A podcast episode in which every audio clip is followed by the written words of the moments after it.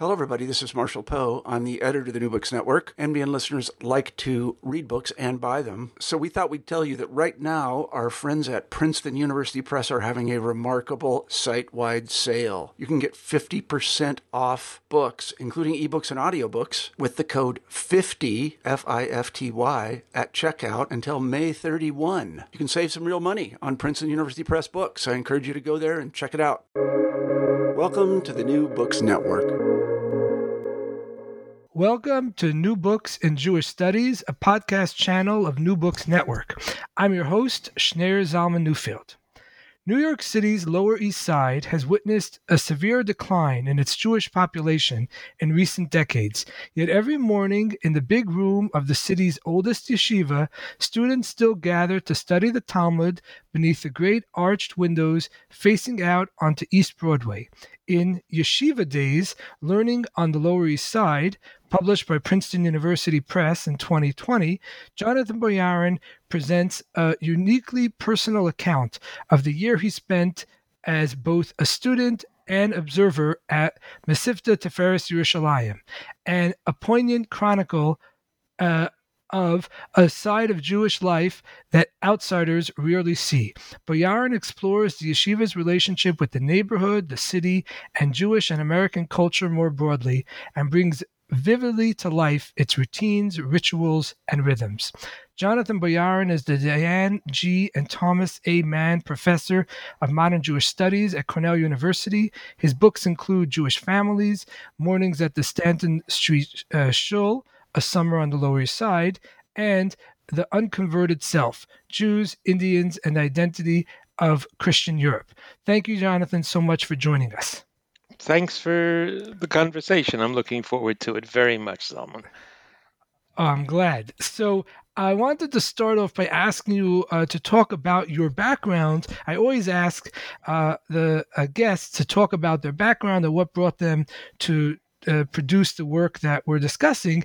And in your case, given this particular uh, uh, book, it's especially uh, a relevant question. So tell us a little bit about your background and what brought you to to write this book. I, I think the first um, the first part of the answer is the same as I would give if you were if we were talking about my previous book about the Lower East Side, Mornings at the Stanton Street Shul, because the first part of the story about how I came to spend time at the yeshiva on East Broadway, for me, has to do with how I came to be a resident of the Lower East Side. I wasn't born there, like a lot of people who still live in the Jewish community on the Lower East Side, and like a lot of the fellows who still study in the Big Beis Medrash at MTJ. I came from a Jewish chicken farming community in Farmingdale, New Jersey, and not necessarily from a particularly observant family, but certainly, uh, certainly there, there there was there was yeshiva background. If you went back a, a, a generation or two, I talk about that a little bit in the book. Uh, and my idea of shul was formed in my early childhood by the very Hamish informal yet traditional services in the Jewish Community Center in Farmingdale, New Jersey. And I didn't really want to go to shul once we left that in my still relatively early childhood until I was on my own and moved to New York City and started graduate school and found myself um, a cheap apartment on the Lower East Side, which was the first time I'd felt at home since I left Farmingdale. And I said, well, when I find a shul that feels like Farmingdale, uh, I'll start going to shul again. And someone I knew through Yiddish circles, somebody involved in rescuing Jewish material culture on the Lower East Side, said, "You know, I know a place where they re- they'll really welcome you. They need you, and they'll welcome you." Uh, and that was the Eighth Street Shul. Believe it or not, on East 8th Street between Avenue B and C, that's east of Tompkins Square Park. And we're talking about 1979, 1980, when half of the buildings on those blocks were uh, were bombed out essentially. Uh, the, not just there weren't many Jews there, there weren't many people living there at all, and some hardy souls who had moved down to Grand Street and didn't want to give up their shul um, kept the place going and were indeed happy to have um, a guy with a ponytail walk in and count for the minyan. And in some ways, that was that was the first time that I became aware of the ways that the the, the lower Lower East Side Orthodox community is is tolerant, stretches itself in an unusually pretentious and welcoming way. Unusually pretentious or unpretentious? Unpretentious, unpretentious, yeah. I mean, it's it's so unpretentious. It's almost pretentious. to, to, channel Jackie Mason for a second, um, and then and then um, in the early, early 80s, my wife Elissa Sampson and I went to Paris for a year, where I, uh, I, I did fieldwork for my dissertation in anthropology, which was a study of elderly Polish Jews in Paris. And these were not religious people; they were dafka not. Uh, these were mostly ex-communists, Yiddish speakers, amazing people with incredible life stories, and I admired them tremendously. Um, but one thing I noticed was that they had not been able to pass much on to their children. Their children were not part of a community in the way they had been. And even the Yiddish culture that they that informed them that was so rich, I understood was rich in part because it was informed by the traditional Jewish culture that they were rebelling against. And when Elissa and I moved back to the Lower East Side, I at least, I think she shared this, had some sense that um, you can't really pass on Jewishness without some everyday frame of this is what Jews do and this is what Jews don't do. And we also realized that to the extent there was still public Jewish life on the Lower East Side, it was sustained in the Orthodox institutions. So I started going back to shul again. But I also had a feeling, and as as as you probably know, Zalman, I also have a big brother who's a big Talmud Chacham, and he was he was becoming a professor of Talmud, and I was becoming a Yiddishist, and there is a certain hierarchy of prestige in Jewish studies between those uh, between those fields, and I didn't want to be an Amar Amaretz. And uh, just like somebody had told me, hey, there's a shul where you'll fit in. Somebody told me, "Hey, there's a there's a class for adult beginners at the Yeshiva on East Broadway, MTJ." So I first walked in there uh, probably one day in 1984, and for about three years, most most weekday mornings, Monday through Thursday, uh, spent two hours with two young rabbis and um, Yossi Rosenbaum and Shmuel Deitel, and one of them taught us Chumash for an hour, and one of them taught us Gemara for an hour, and we were in the beis medrash with everybody else. Uh, somehow it was this little, this little kiruv. It was a kiruv table, right? Uh, but without the heavy-handed uh, philosophizing or moralizing. We were brought in to learn, and and and that's what it's still like at MTJ. Anybody can come in and sit down and learn. Um, and then I did lots of other things. I uh, eventually I went to law school. I was I was in an office for a number of years. I was teaching out of town, and then as as happens to um, people who have the old-fashioned kind of academic career. Eventually, it was my turn to, to, my my turn to have a year of leave. That was in 2012. Not an academic year, uh, a, a spring semester followed by a fall semester. I had a couple of projects that I promised to do during those semesters. They were well in hand before 2012 started. And so I found myself in shul on the Lower East Side in the Bialystoker shul, talking to uh, Rabbi Yisachar Ginsburg, who appears under a pseudonym in the book, uh, my friend, and uh, saying I had a that I had a year coming up, a year's leave, and I wasn't sure exactly how I was going to spend it. First thing he said was, "Wow, I'm in the wrong job. They're giving you a year, paying you for a year, and you don't have to work." and then he said, "Why don't you go to the to to the Rosh Yeshiva shiur?" And I immediately said, "That's a great idea." So after 25 years in which I stepped into MTJ maybe half a dozen times, uh, I ended up spending that year in the Rosh Yeshiva shiur. I was introduced to one of the young rabbis um, who learns with college students. I guess they thought that that uh, you know I'd be a good fit for him, and I, I, learned with him. And he introduced me to a couple of I would say the leading talmidim in Reb David's stu- students in Reb, in of Reb David's uh, morning Talmud lesson. So, so you mentioned Reb David. So you mentioned before the Rosh Yeshiva, the leader right. of the yeshiva. Right. What is the name of the leader of the yeshiva, and, and tell us a little bit about him? Sure.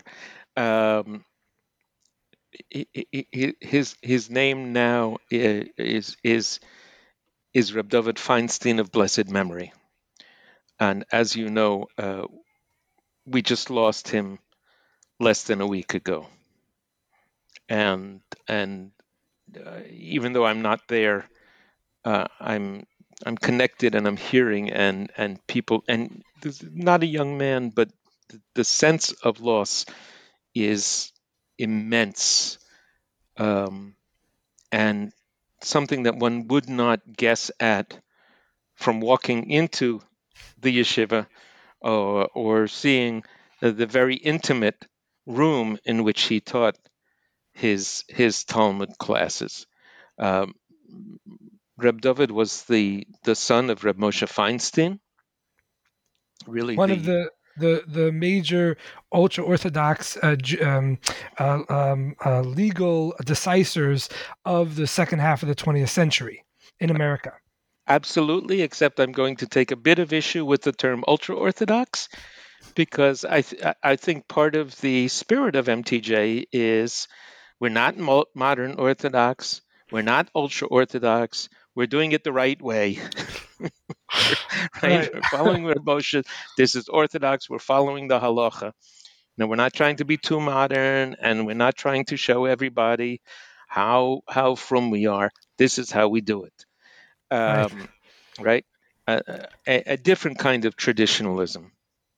Sure, sure. I think, and, yeah. Well, yeah and and and and uh, Reb David, who is referred to as the Rosh Yeshiva, who took over for um, almost 35 years after his father's passing, and whom I call in the book Rebbe, because that's also what we called him, um, was a not a charismatic person, but a very, very much beloved person, a very available person. Um, not an author of uh, of long, learned commentaries, but somehow he achieved the, the, the status of the ultimate decider, the ultimate posik on major topics in Jewish law for the United States. And once again, as I had in the mid 1980s, I found a remarkably congenial um, milieu for me as somebody who was only slightly less illiterate than I had been in the mid 1980s uh, to sit and learn with guys who were doing it full time and had been for years. And I will add, and this is not not a gratuitous thing to add because it wouldn't necessarily be the case in other yeshivas. They thought it was cool that a professor was coming in to study with them. Um, they, they, they, they, they were, I, I never got the sense of, you know, what are you doing here? What do you really think? Um, in, in, in MTJ, they call me the professor I tried to get them to, except except for uh, one friend whom I call Nasano in the book, and as you noticed, uh, he's the one who calls me Yonis and Aaron, and I really like that. So that's how I came to the place. Right. So, uh, you you you uh, touched on a drop about the the kind of uh, ethos in this particular yeshiva on the Lower East Side that you spent this time um, uh, participating at, and um, if you could tell us uh, in in what ways do you think that um, that the the students, uh, uh, the members of this yeshiva were similar, and in what ways do you think that they were really different than the typical yeshiva students you would find in an Orthodox or ultra Orthodox yeshiva? Well, first of all, they're, um, I mean, beyond a certain minimum, uh, which might be 18, 19 years, they are all male. I mean, that's it's the it's like any Orthodox yeshiva in that respect, and that that's a complex issue in itself, of course. Um, but they are of all ages. That means that there are uh, young men who are of college age who might be doing it for a couple years before they get married. There are a few men in their 30s and 40s who have decided that this is what they're doing with their life, who draw a very, very modest stipend from the um, from the institution. And honestly, because I didn't ask and I didn't do interviews and I was trying not to be too nosy, I can guess at how their families survive, but I don't always know. I know that in some cases, this is not atypical for the yeshiva world. Uh, it's common for, for their wives to have certain professional jobs, uh, speech therapist, physical therapist, as well as taking care of the household, raising the children, right? So the contribution of women is immense here and, and, and, and shouldn't be um, shouldn't be underplayed, even though to some extent uh, I have been fairly accused of underplaying it in the book itself because the women are not there. Um, but there are also people who come in for a couple hours a day, and then there's another professor, right? He comes in in the morning, and then he goes up to Baruch College to teach uh, computer computing for accountant students. Uh, there are people who have jobs as mashgichim and um, or or teachers at MTJ who can come in for a couple of hours, and there are people who are retired from a range of jobs. In some ways, yes, there is a kollel. Meaning a, a, program for people who are already married um, uh, uh, and then uh, continuing their their uh, rabbinic uh, um, learning uh, after marriage. That's right. That's right. And some people are doing it indefinitely. And there are always a few uh, few men there who are studying for smicha, rabbinical ordination. Uh, last few years, it's been a two or three lovely young Bratslaver Hasidim who come in from Brooklyn to study in Yiddish, which is fairly unusual at, at MTJ, but they just they just fit in beautifully there uh, somehow. Um, and but I I would almost say if it weren't if it didn't somehow detract from the honor of the place, which of which I'm very protective, I'd almost be tempted to say this is the community-beis medrash. This is the community study house on the Lower East Side, more than a separate institution with, um, you know, with imaginary walls around it. Aha, aha, and and you you talk about the fact, and you sort of just alluded to it that in the in this yeshiva, unlike in a typical yeshiva, there isn't one uh, program of study. So you just mentioned that some of the people who join the the the study hall are learning to, uh, um, for smicha. They're learning for rabbinic ordination. They're not even learning uh, the typical uh, texts of the Talmud. And even when it comes to the text of the Talmud, different students are reading different books. Right. They're, Right. And this is not typical in a in a, in in a typical. That's right. That's right. We yeshiva. we should explain further that that in a, in a typical Orthodox yeshiva, if it's uh, let's say if it's big enough that that that, that there are ranked classes, then uh, then at least everybody in a class will be studying the same text, and will be um, keying their individual or paired study, which is how they spend most of the day, off an hour or two lecture that is given by a, a more experienced uh, reader in that particular text.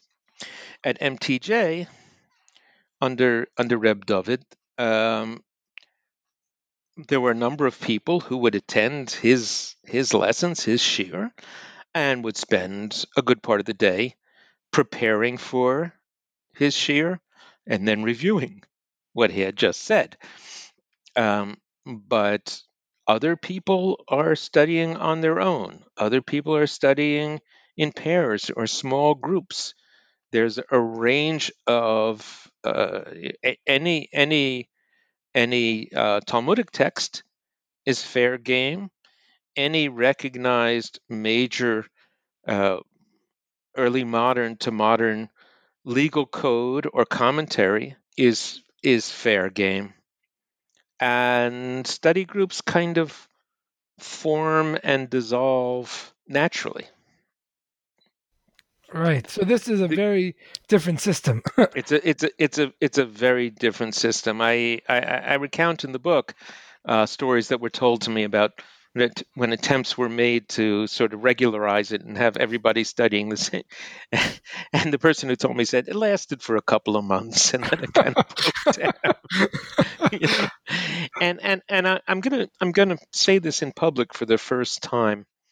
Um, a a a neighbor who was uh, very observant in both senses, right? A good analyst and and and a knowledgeable and practicing Jew said to me, uh, and I've phrased it this way: there's some, there are some yeshivas that we call kiruv yeshivas, right, where um, where the object is to draw in unaffiliated Jews and make them feel more warmer toward the tradition and more knowledgeable and and and become resources for the community to to enlarge the community.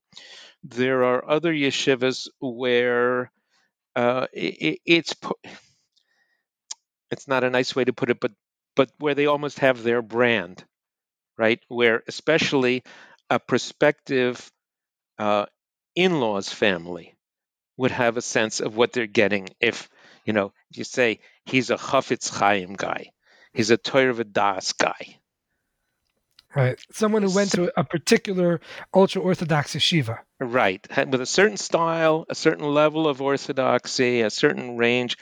Uh, MTJ isn't like that.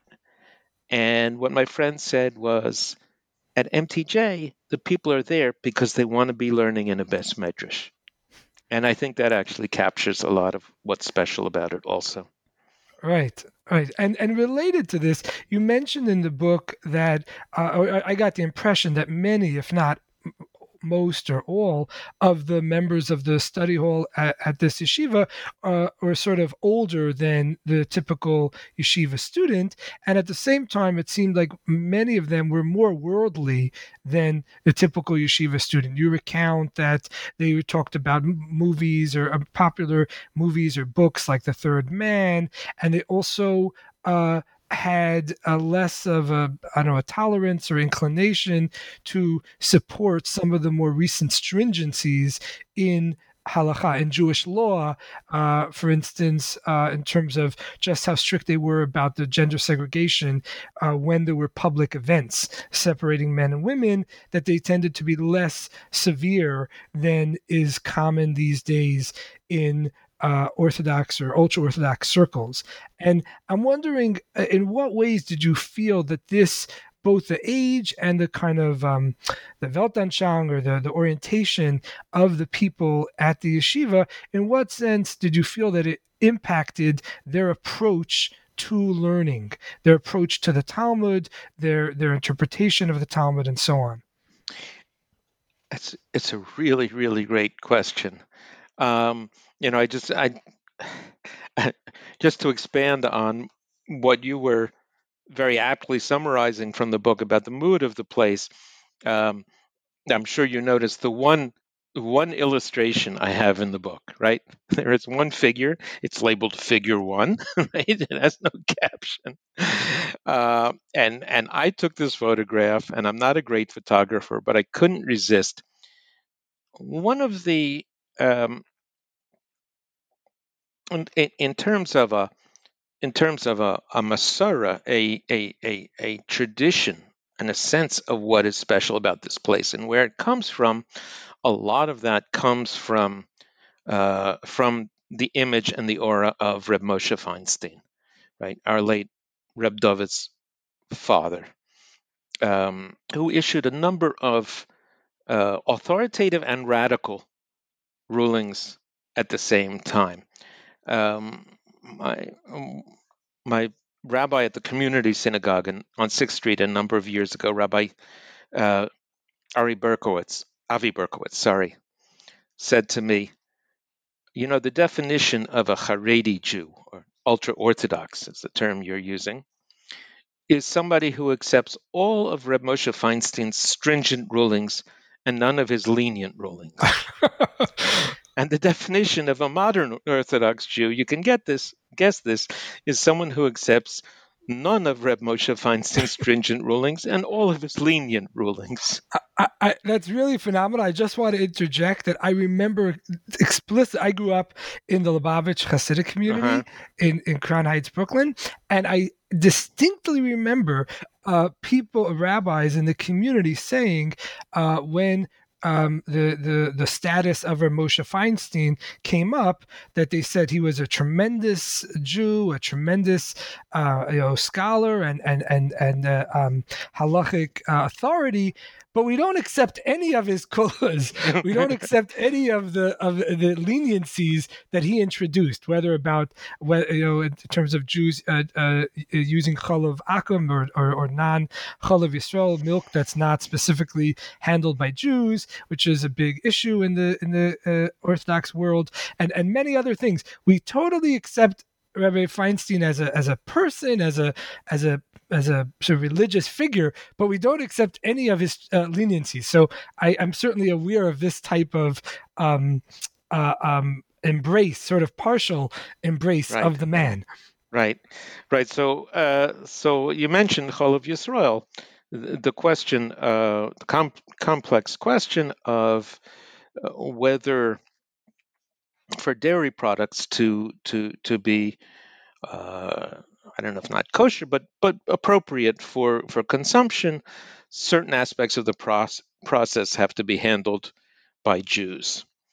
And Rav Moshe held at least that it was not a requirement where it would be unduly burdensome to only use uh, such dairy products. And in fact, in the people my age and younger rem- who grew up in the neighborhood remember that in the yeshiva and in the summer camps, um, it was regular OU milk that was used.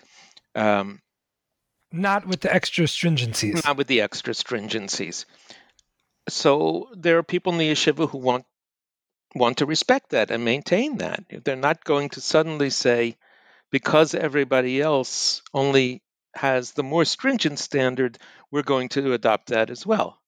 But they're also aware that most of the people who come into the yeshiva at this point do hold those stringencies and may not understand that the uh, more lenient standards are acceptable at MTJ as well. So the one photograph in the book is of a commercial cake that uh, that is kosher but not Cholav Yisrael on a table with handwritten note next to it saying, "This cake is OU not Cholav Yisrael. Enjoy. right? So they wanted to tell people, but they also wanted to say it's it's kosher and and, and you're welcome you're welcome to have it. Um, in some ways, that's a losing battle because because the Lower East Side community has been shrinking somewhat, and because the tone is set more by look, uh, you're a sociologist, Solomon, So it's not going to surprise you when I say that as an anthropologist, I noticed a long time ago that the more people want to be in a certain club or neighborhood, the more uh, exclusive it can be. So, in these dynamic, growing Orthodox communities, the tendency to stringency uh, has been and, and is indulged more than on the Lower East Side. And I, I, I think I think the Rosh Yeshiva Zal, Reb David Feinstein, I'm talking about now, my my Rosh Yeshiva, uh, was very aware of this and was trying hard at once to sustain his father's standards and legacy, and to respect and to make sure that M- the MTJ community was was part of of the larger centrist and and Haredi uh, Orthodox world.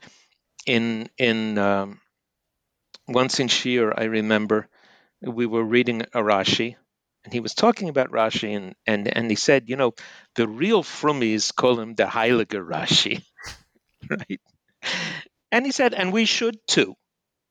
All right, all right. So, but, so Rashi is is a commentator on the Talmud, and the Frumis, the Frum, is the ultra orthodox, the very right, orthodox. Right. So, so in other words, he was recognizing some, you know, some it, distinction there, but saying that's fine, that's fine, that's that that that's great, that's great right. that that that they have that attitude. Right, they view Rashi, this uh, medieval commentator, as Halig, as holy, yeah, uh, not just as an intellectual con- contributor to the the discourse. Right, and and I'll t- I'll tell you another one, and then and then you or I can explain the term I'm using here. Um, I I I actually I kept going to this year, and I I mean, without the this damn COVID, I mean I would still be going to MTJ, and I hope to. I really miss it. It wasn't just like a, a year of fieldwork and then then I'm out of there. Uh, I love the place. I feel attached to it still. Um, but um, but one time during that year, I think we were studying the tractate Gittin, which is about divorces, and there's a complex complex discussion of uh, a witness. One witness signed his name in Hebrew, and another witness signed his name in Greek. And Rashi has a discussion of what he thinks signing the name in Greek means and I came in one morning, I had thought about it a lot, and I said to one of my study partners, You know, I think Rashi's wrong. And he said to me, You can't say Rashi's wrong. you can't say Rashi's wrong. Maybe he didn't know the metzius. Uh, he didn't know the facts on the ground. facts on the ground, but you can't say he's wrong.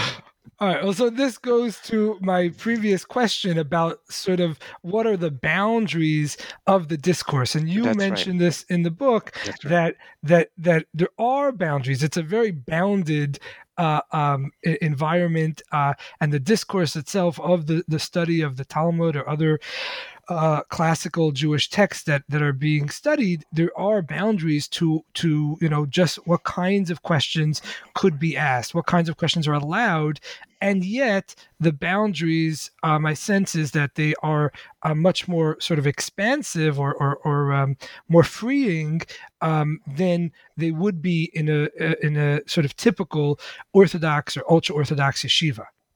I think that's true. Um, and I have to be very careful here, both because I was always very careful about pushing them. I was more interested in learning what the rules are than trying to see what I could get away with. um, and and partly because, frankly, it's it's fun to play within the rules if the rules give enough play. Um, but one of the things I noticed, and I have a have an analysis at one point. I hope I hope I explained it. I'm not sure. Where it was clear that clear that the relevant rule is ultimately all statements of rabbis of a certain stratum called the Tannaim. Those are the rabbis whose statements are collected in the Mishnah and in other scattered dicta that were preserved form a single system. So, wherever possible, the rabbis of the Talmud and then the commentaries that build upon them will try to reconcile seeming contradictions. And I realized at one point that um, it would be very easy if you simply said, well, this one statement from that Tannaitic period that's quoted simply disagrees. It's from a it's from the same it's from the same period, but it's a different tradition where this whole issue was categorized differently. you know, and it's not a big problem. Um, when we discussed it in, I think it was the same topic when I we discussed it in the Shiur with the Rosh Yeshiva. I spoke up, and I didn't speak up much, and often I wasn't heard. But I said, "I said, Rebbe, it seems very forced." And he said, "It is forced. They want you to work really hard at it."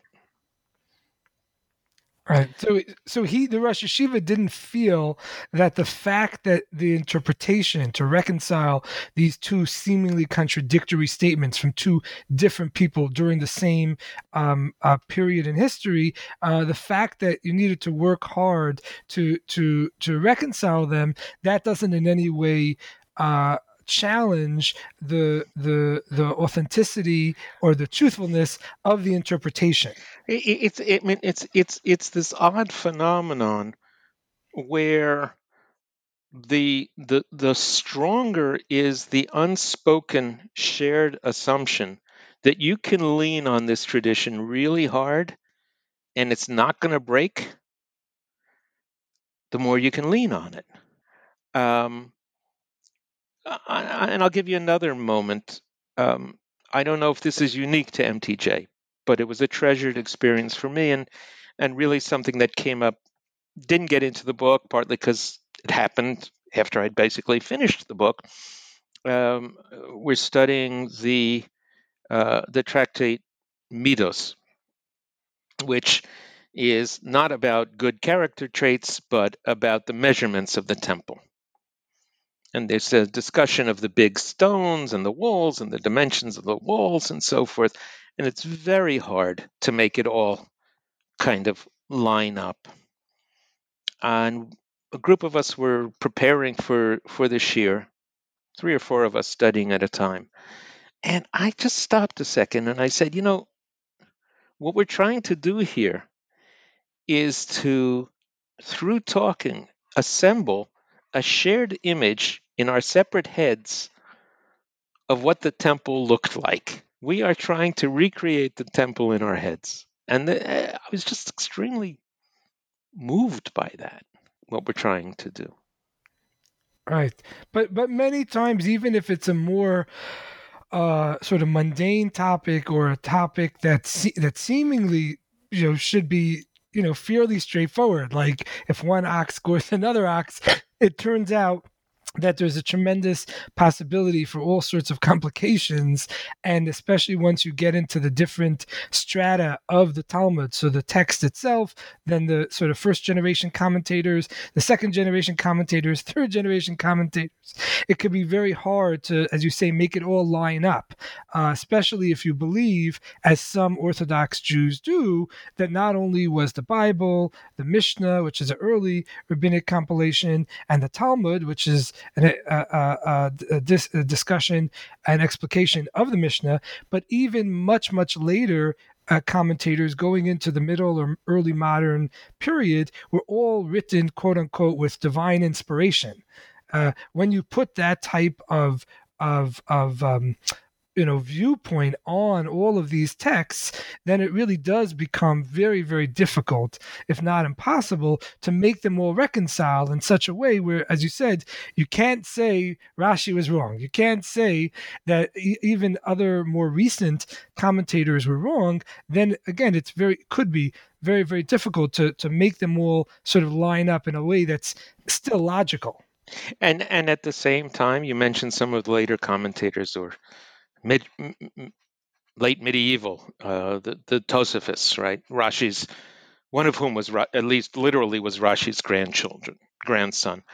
Um, enormously detailed and long commentaries. This is for, for people who have not seen a page of the standard edition of the printed Talmud. Um, there are there are folios with there are about three lines of text surrounded by thousands of words in tiny print of commentary, um, raising uh, raising seeming inconsistencies between different portions of, of of this huge compendium called the Talmud that nobody would have ever thought of as problems until they were raised, and then going through. Uh, uh, I don't want to say somersaults, but but but uh, going through rich intellectual exercises to resolve them. And sometimes it works, and sometimes it's very hard to understand. And and when when Reb David Feinstein Zatzal didn't understand it, he would say, "We don't speak the language of the Tosafists. If we if we knew their language, we would understand this better. Uh, it's time to move on." He would struggle with it, but eventually he would say, "It's time to move on." And at a certain point, he would say, uh, "This almost this is bittul Torah, right? To to obsess where you're not getting it is cheating you of the opportunity to keep learning new new things. Yeah, so, I, I, so a certain so a certain degree of of of of of humility and almost of uh, rahmanas for for everybody else, right? Of of compassion for everybody everybody else in the group um, moderates that that that attitude toward the Heilige Rashi. Right, and and I remember when I read uh, one of the passages where you describe this uh, sort of attitude or procedure on the part of the Rosh Yeshiva, where he would try as hard as possible to reconcile things, and then if it didn't go, he said, "Okay, you know, it's time to move on." I thought that that was really a profound kind of balancing. On the one hand, uh, trying to to uh, you know accept the the holiness and the and the the sort of uh, validity of every aspect of the Talmud and all of the levels of commentators, and at the same time being intellectually honest and saying, look, you know, he didn't say it explicitly, but it's sort of implied. We might not be able to reconcile all of this, and let's not try to, you know, pretend that we could, because that would really be a disservice uh, uh, to our own intellects and exactly. our own you know exactly. Capacity Ex- exactly. And, and and and related to that a, a somewhat different nuance is uh, his procedure as a teacher. Uh, his his his son rabbi morty, morty feinstein uh, said in his eulogy uh, last sunday um, one thing which also i kind of wished i had put this in my book that but it, was, it rang so true. He said that when, when his father taught his Talmud class, it was each time as if he himself were studying it for the first time. No way was it the first time. but he wanted to he wanted to present the difficulties to to the class, not like show off here here I've got it now and I'm going to tell you how to read this.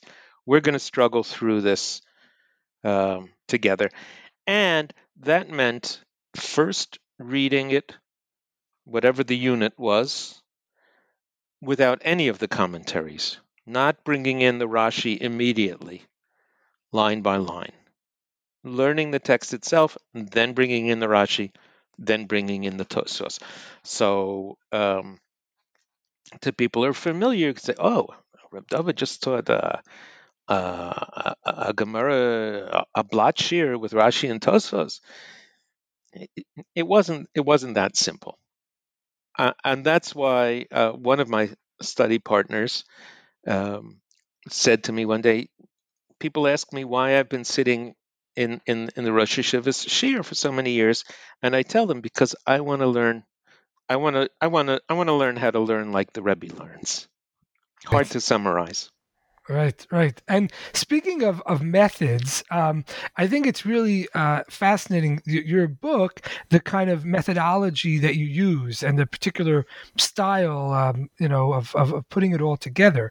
And you you uh, note that. Um, that you don't um, necessarily include. Uh, so it, includes a lot of stories, a lot of very rich uh, details of your experiences at this yeshiva, studying in, uh, by yourself, studying in peers, studying in in larger groups, studying with the Rosh Yeshiva, um, and and what you know happened during that year and in other um, periods of time when you were spending time uh, at this yeshiva, um, but you uh, you yourself note that you don't always include an analysis or commentary that that would be common in anthropological works. Uh, why did you choose uh, to to do it this way? First of all, because I'm not as young an anthropologist as I once was, and look, with my previous book about the Lower East Side uh, mornings at the Stanton Street Shul. Uh, one of my severest critics is a cousin and close friend who's a social psychologist. And since I started in this business, he has loved my my work with, with Jewish memoirs, my ethnographies. He doesn't like it when I write critical theory. He finds it really pretentious and just sort of trying to, you know, make a name for myself. Uh, after he read my book about the Stanton Street Shul, he said, You know, the theory is there if you know what you're looking for. And I kind of hope to be at that stage where this is an intervention in anthropological discussions of the so called split between the religious and, and the secular, and really trying to emphasize the ways in which um, I understood how they were talking, and I could talk that way too. And they understood how I was talking, and there there there were things I could bring in at the edges that did fit. In other words, emphasizing the overlap in the Venn diagram rather than the here are two worlds confronting each other. That's part of it. Part of it is um, I knew from the time I don't know from the time I walked in, but from from the time where I thought, you know, I might I might write a book about this, that I would only do so if I felt I was writing a book that I could bring into the beis Medrash, that I could give to the people there. And part of that is what you say about them, what you don't say. And part of it is also writing it in a language that ordinary people can understand. You know, Zalman, when I um, I mentioned in, at one point I was a lawyer and I went to law school. And I had already published a fair amount of anthropology and critical theory when I went to law school. And in my first year in law school, I wrote a long paper actually about the uh, the Yoel Supreme Court case, which was still fairly new then in the 1990s and I wanted to publish it in in the in the in the law journal. So I brought it to the writing teacher, the writing instructor at the law school. And a few days later, he gave it back to me. He had marked up the first couple pages. He said, I didn't have time to mark up the whole thing, but to paraphrase Jackie Mason, can't you write like a normal person? so I've been trying very hard since then, you know, especially when I want normal people to read it, to write like a normal person. And the last influence on the style, I do mention it in the book, is my hero Walter Benjamin, and that that uh, especially the parts of the book where it's it's it's one brief anecdote with a title after another that are intended to be a mosaic that that produce a composite portrait um, that I got especially from Walter Benjamin. Right, right. Well, one thing related to the style that was interesting to me is that uh, you often uh, presented stories that either you said, well, it could it could be that uh, the person did this for this reason. It could be that the person did it for this reason. Really not sure, you know. And who who cares which you know what the reason is? And and then other times you would present a story and you wouldn't say the, that last piece that I just said, but it was obvious that it was an ambiguous story, that it's really not clear. You know, does it mean this or does it mean that? And and it's it, it seemed again that you you kind of took pleasure in uh, presenting stories that could be interpreted in multiple different ways. I I love that kind of story. I mean, you know, that's that's that's what most of the stories in the Talmud are like. It's true. Well, well, speaking of which, it's interesting that as I was reading the, your book, and I, I took so much pleasure. I mean, it's a really fascinating, fascinating work. So thank you for for for birthing it to the, the world and sharing it with us. Um, as I was reading it, I kept on thinking, first I thought, well, this is an anthropological work because you're an anthropologist. And then as I kept on reading, and especially when you would have, you would describe a story where one speaker referenced a second speaker or a second person, you know, and it suddenly dawned on me this is a lot like the structure in the Talmud, where you have a statement from one rabbi and that rabbi quotes another rabbi. And I wondered if that was intentional. And then just before I let you answer, I, I should say that sometimes in your in your work, uh, it seemed to me that we crossed over from the Talmud to Chassidut, to Hasidic stories. And there is a, one of my favorite pa- uh, uh, um, moments in the book is where you describe a quote unquote miracle where a piece of paper that was placed into a, a, a um, rabbinic text uh, supposedly disappeared. And then I thought, it sounds like this book is a work of Hasidic lore. So, so what is it? Help us out here. What, what's going on here? well, actually, my wife read the book and she said, "Oh, it's about you." um, as as as my ethnographic writing usually is, I'm.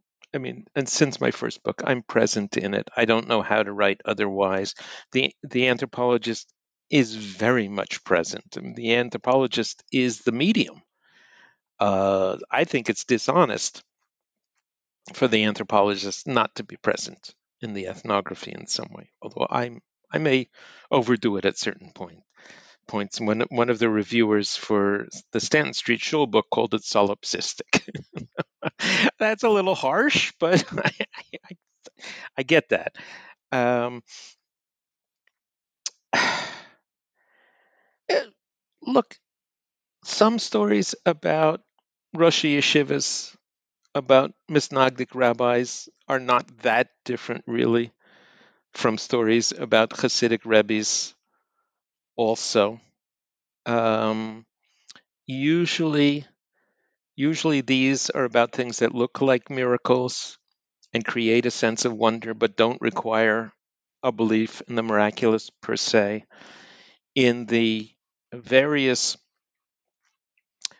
uh, printed and recorded eulogies for Reb David Feinstein that have been coming out in the last few days.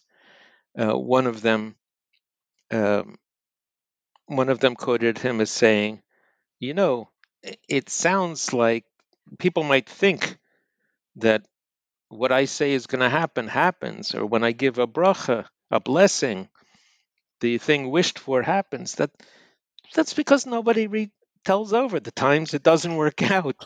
I mean, he said that himself, right? And the truth is, Zalman, a lot of the Hasidic rabbis would tell you that too, right? They weren't ne- they didn't necessarily promote so much the idea that they had this special skill. When they were blessing people, they were encouraging them. They weren't saying, "I've got the goods and I know what's going to happen." necessarily. And uh, you know, if there are Hasidic stories, why shouldn't there be uh, tales of them? My brother, my brother Daniel, says that this book should be called "Tales of the Misnagdim."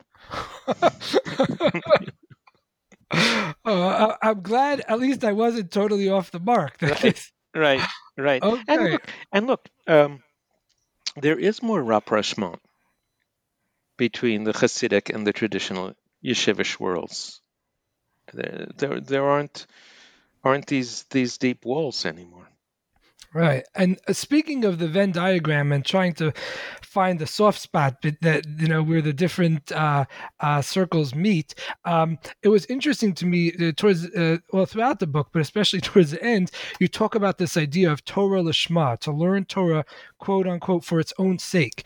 And, um, and you uh, essentially end up arguing uh, uh, that it's possible to look at the, at the yeshiva um, uh, the the studying that happens in the yeshiva as an example of this um, uh, uh, studying for its own sake, and that this is, in a way, a kind of resistance to the neoliberal market forces that we think about that are, you know, uh, pervade our society, where even uh, in higher education, secular education, uh, so much of the thinking and motivation around pursuing um, uh, a degree is well, what what can I get out of it? What could I get out of it? The utilitarian side of it, and that ironically, maybe to some people, the yeshiva, which may seem like such a a, a, a foreign and um, um, you know just a totally different world, that actually the kind of studying that they're doing there, which is really not based on some kind of utilitarian outcome that they're hoping to achieve is a kind of resistance of all things to neoliberalism. And i i, thought that that was really um, just a fascinating take. Yeah i mean look well we uh, i mean with any luck um, people will be arguing for years over that claim and i made in this book and i'll be thinking about it more. Um, but I can amplify it a bit by saying that when I first spent time in the yeshiva in the 1980s, and I was uh, had just gotten my PhD, and I knew that academic job job prospects were were pretty dim. One of the things that attracted me about uh, about it was that it was an alternative, um, intellectual, an, uh, an alternative space for intellectual discourse where you didn't need a particular degree to participate and where it wasn't a publish or perish situation. And to some extent, 30 years later, I'm saying the same thing. Um, it, it, only now, what I'm saying is it's not about production and it's not about reaching reaching the goal so that you so that you've now accumulated more. And the idea I mean, in in in in my more sentimental modes, and maybe I was smart enough not to put this in the book. Um, but I said to people in the beis medrash a couple of times, I said, you know, now I understand why they say that if you're really, really good in this life, this is what you get to do in the world to come. There are there are moments, right? I'm not saying I'm not saying I don't get bored or sleepy or alienated when I'm sitting and learning with people for a few hours. But there are moments where the rest of the world falls away and you're working together in this groove. Um, and it's like Lahavdil being part of a jazz quartet that's just jamming really tight. Uh, that, that, it does sound very enticing. you know, in some ways, I've, I've emphasized the enticing parts. I know that. But, but it's funny because you mentioned in the book that that that the yeshiva um, that you you participated in doesn't really do much uh, publicity. It doesn't really. I mean, there's a annual dinner, but it's really kind of a low key operation. They don't do much PR. And I thought as I was reading it, maybe this is the PR for the yeshiva that you know anyone who reads it or many not anyone many people who read this might really be enticed uh, to to participate and to try to uh, experience that intellectual bliss that you just mentioned. We'll see. Halavai. If I mean, if they do, if they do, uh, I hope they find it. I hope they find it, and um, and, and and also with all due respect for the traditions that MTJ represents, I, I, I am obligated to say that these are opportunities uh, that should be available to Jewish women as well. Right, right. As you said, this is a all male space. Right. Yeah. Right, right. Um, well, uh, before I let you go, I always ask uh, guests uh, to talk a little bit about any uh, uh, thing that they're working on now or their next project, if they could share with us.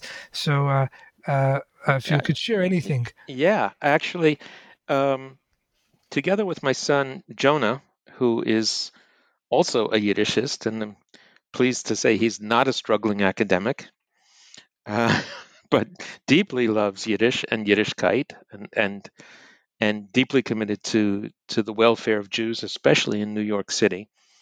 Uh, he and I have started working on translation of I was going to say a volume. It's actually two volumes published in Yiddish in 1923 and 1928, edited by a man named Mordechai Lipson, whom we don't know enough about yet.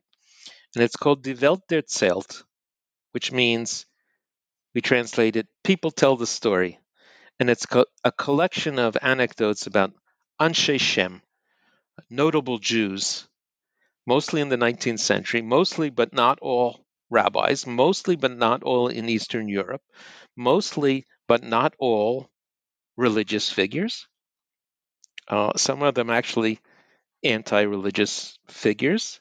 There's a story about a famous uh, Apicorus in a certain town, a heretic, um, who, when he was dying, said, um, called his his most loyal son over and said, "Look, I I have you and one other son and a daughter, and your brother he's converted to Christianity." There's no way he's going to say Kaddish, the memorial prayer, for me. Your daughter's, your, your sister's a girl. She can't say Kaddish. So I implore, I am imploring you, son, please don't you say Kaddish for me either.